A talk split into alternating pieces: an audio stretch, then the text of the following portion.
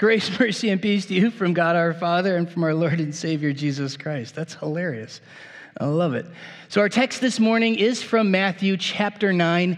Um, and we are kind of going to do this all year, really kind of bounce between Old Testament, New Testament. Um, although, almost every time we bounce to the New Testament, of course, it's going to be in one of the Gospels. And it's what he said, meaning what God said. And yeah, Jesus says a lot of stuff, right? So it's, it's kind of a it's kind of an easy one for me. I almost feel bad about it because it's like so simple just to find good stuff in the Gospels, but you know you gotta you gotta plan a couple of gimmies for yourself here and there. So today we have another of these callings, and the theme I'm hoping you have seen this whole way through is that God is with us. So he calls us into a relationship with him, not calls us to go and do something without him. Um, and of course, today is a similar call to Matthew. Because this is the gospel of our Lord, I invite you to please stand. Matthew chapter 9, beginning with verse 9. As Jesus passed from there, he saw a man called Matthew sitting at the tax booth. He said to him, Follow me. And he rose and followed him. And as Jesus reclined at table in the house, behold, many tax collectors and sinners came and were reclining with Jesus and his disciples.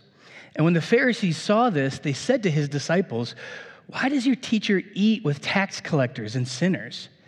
But when he heard it, he said, Those who are well have no need of a physician, but those who are sick. Go and learn what this me- means. I desire mercy and not sacrifice. For I came not to call the righteous, but sinners. Then the disciples of John came to him, saying, Why do we and the Pharisees fast, but your disciples do not fast? And Jesus said to them, Can the wedding guests mourn as long as the bridegroom is with them? The days will come when the bridegroom is taken away from them, and then they will fast. No one puts a piece of unshrunk cloth on an old garment, for the patch tears away from the garment, and a worse tear is made. Neither is new wine put into old wineskins. If it is, the skins burst, and the wine is spilled, and the skins are destroyed. But new wine is put into fresh wineskins, and so both are preserved. This is the gospel of our Lord. You may be seated brothers and sisters in Christ. First, just a little bit of background can be helpful, like sort of setting the scene um, to this text. And I, I always wonder, I read these things wrong, or I had read them wrong for years and years and years. And then when you give more careful study to it, you go, oh, I think, I think I had that kind of wrong in my head. So if you didn't have this wrong in your head for all these years, just ignore what I'm about to say. But if you're like me, it always seemed to me this sort of separate scene that Jesus was, was in this room dining with people and then there was a conversation where Jesus comes out of the house and he's over here with John the Baptist's disciples and the Pharisees. But if you if you look just a little bit closer, it actually isn't in our text this morning. I'm just going to read to you really quick. The next two verses that weren't there is while he was saying these things. So he just finished talking about the the wineskins and the patch on the on the garment.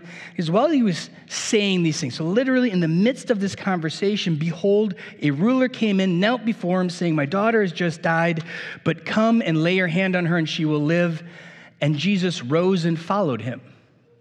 So all of these conversations were happening while Jesus was sitting at the table. Why is that significant? Table fellowship is a big deal.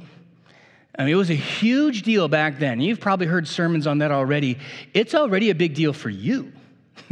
you, you know this, it's just not at the, at the top of your mind most of the time. I was at a wedding yesterday and I just kind of laughed at, at their particular solution of, of the problem of where to put people for seating. You guys remember uh, your wedding or somebody else's wedding and, and like how many discussions there? Well, we can't have Aunt so and so at this table because it, it feels like that's a less good table than the table over here where Aunt so and so is at, and all this kind of stuff and we get it, right?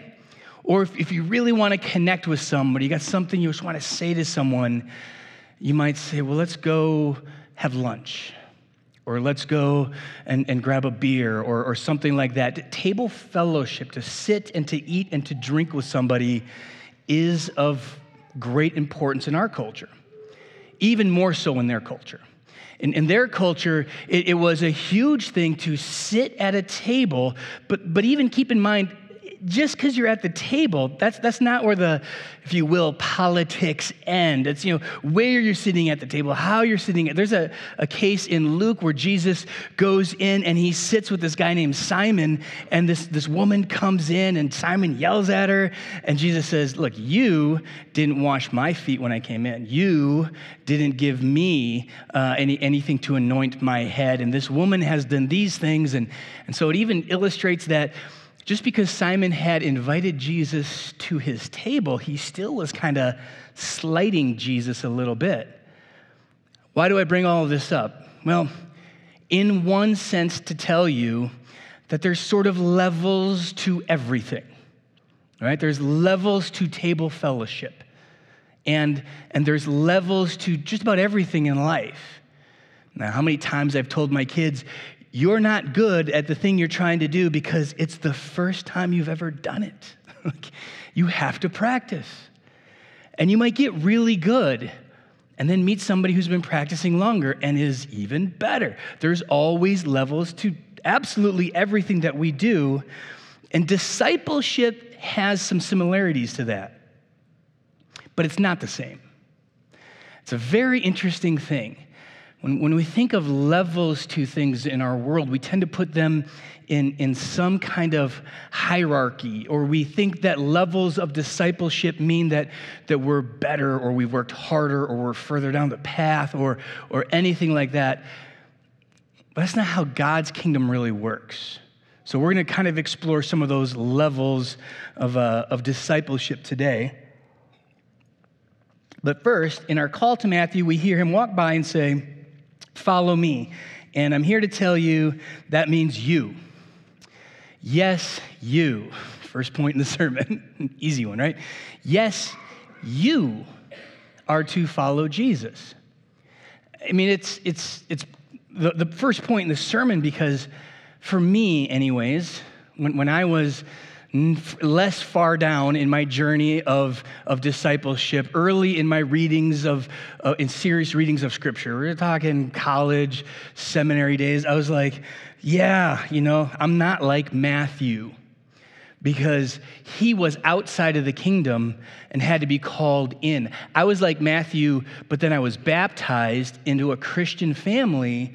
So I've like always been like I was Matthew for like eight months. then I was baptized, and then I wasn't like him anymore. that's not at all the case. And the evidence for that is found in, in how simple and how quickly Matthew himself, who's writing this, just goes right past his call. It's just follow me. And then you know what happened? He's, he's like, it's a minor point to his story. He's like, Jesus walked by and he said, Follow me. And then I got and followed him, and then you'll never believe what happened. And, and for most of us, we think, no, that was the big part where Jesus says, Follow me. And his, God Himself is saying, Follow me. He's here in the flesh. And, and what kind of miraculous thing happened where, where God transformed his heart to be able to, to be willing to walk away from his, his tax business. Um, it worked very different back then. It was, it was like a, almost a private business of collecting taxes for the Roman Empire. It's a whole different story. But he just he leaves that to go and, and to be with Jesus. We think that's the big part. And, and Matthew's like, that's, that's just whatever. He called me. I said, he said, follow me. I got and followed him. And then we went and we sat and we ate. And that's the real scandal to this story. It's not, it's not that, that God calls him from sin and death into eternal life that Matthew wants to focus here. Obviously, that's an incredibly important piece. But, but Matthew's like, that, that happened. But let me tell you about this. So I'm not, I'm not discounting our call into salvation. And as for me, and, and maybe many of you here today, that happened when we were very young. But boy, do we seem to, to set it aside and, and not think too much about how, now what? now what? I mean, the, the call to salvation is entirely God's doing. And, and there's not a great sense of time or of purpose spending our time focusing on that specific thing because we had nothing to do with it. And God comes to us and calls us. In fact, he says to his disciples elsewhere in a different gospel, he says, um, You didn't choose me, I chose you.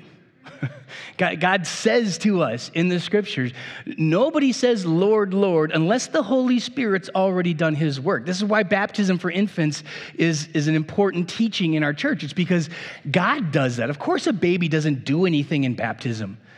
You don't do anything when God calls you to faith as an adult either. God calls you, you believe, and then you do something. so, yeah, it's, it's, it's it's worth skipping past it only, not because it's not important, but because God did it. It's done, it's finished. And he says, and then he sat with us. He sat with us. Remember, I said in the, in the beginning of the service, that's what this first whole theme of, of this opening uh, uh, sermon series really is, is about how when God calls us, he calls us to be with him. And when he says to Gideon or, or to anybody else he calls, says, Oh, you want me to go and do this? He's like, I, I will be with you. I'm, I'm calling you to do this, but I'm calling you first to be with me, and then now you go and I'm going with you. Man, Moses says, if, if you're not going to go with me, I don't want to go. God's like Moses, you have you have all you know. This is what you're going to do, and it's going to be this huge momentous thing, and slaves out of Egypt, and all this amazing stuff. And he's like, I'll take a pass on all that very cool sounding things if you won't be with me. And God goes, Of course I'm going to be with you.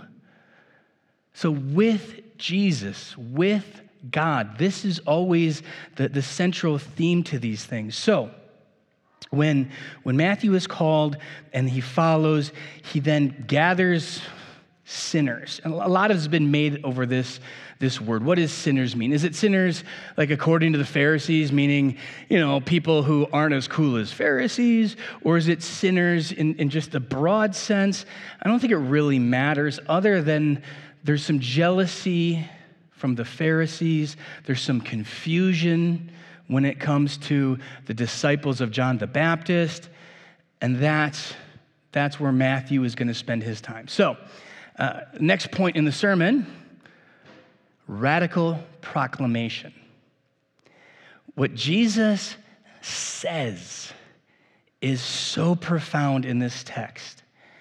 If you were a first century Jew hearing this, then the Pharisees hearing what Jesus says in our text would blow your mind. What am I talking about? he says, Can the wedding guests mourn as long as the bridegroom is with them? Why is that a big deal?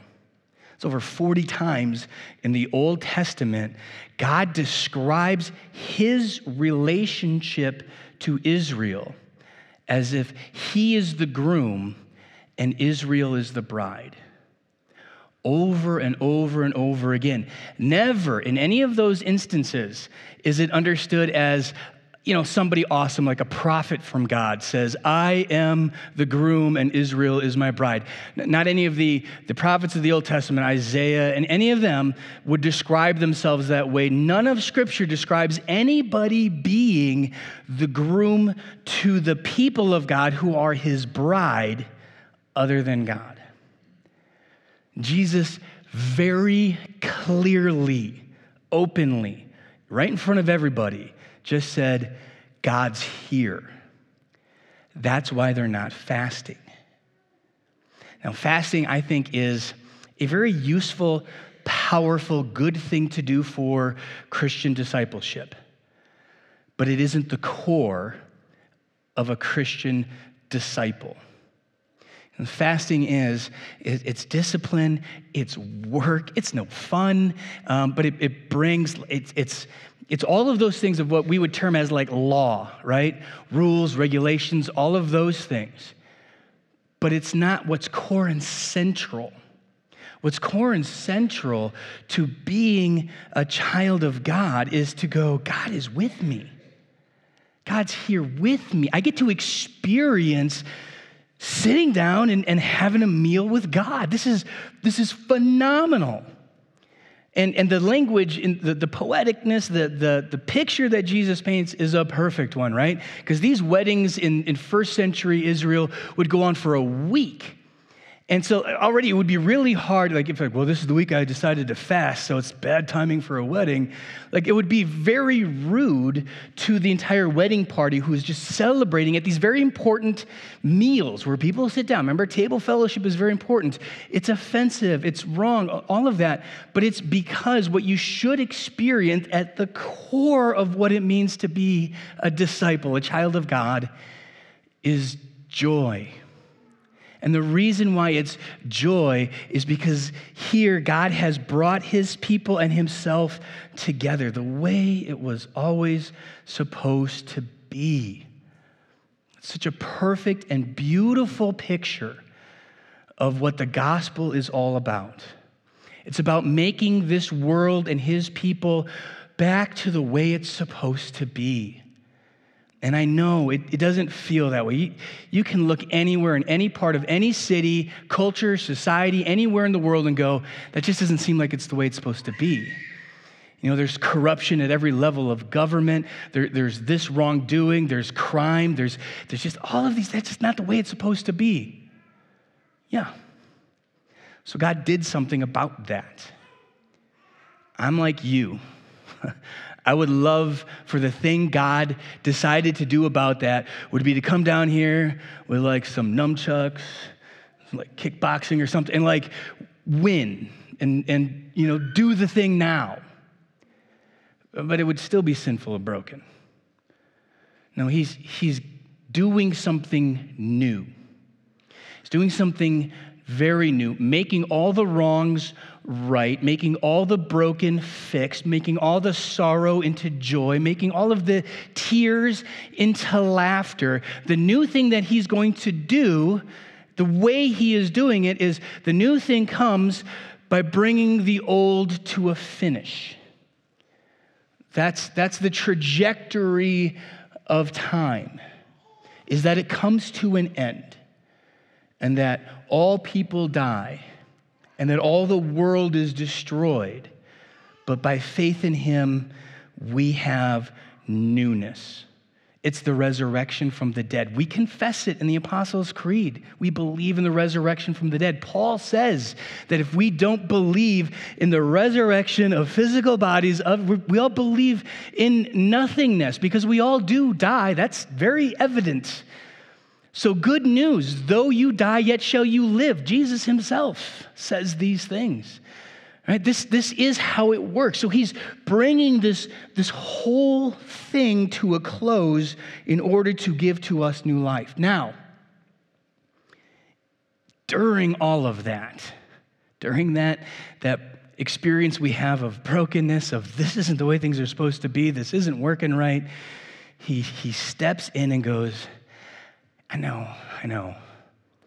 I'm here with you. Be patient and trust and just know I'm right here with you. This is awful. I know this is awful. I get it. But I'm not fixing it like this. I'm not going to make that better and then that better because then that's going to get worse again and then that's going to get worse again. No, no, no. I'm going to bring all this to a close. I'm going to deal with sin in a once and for all manner.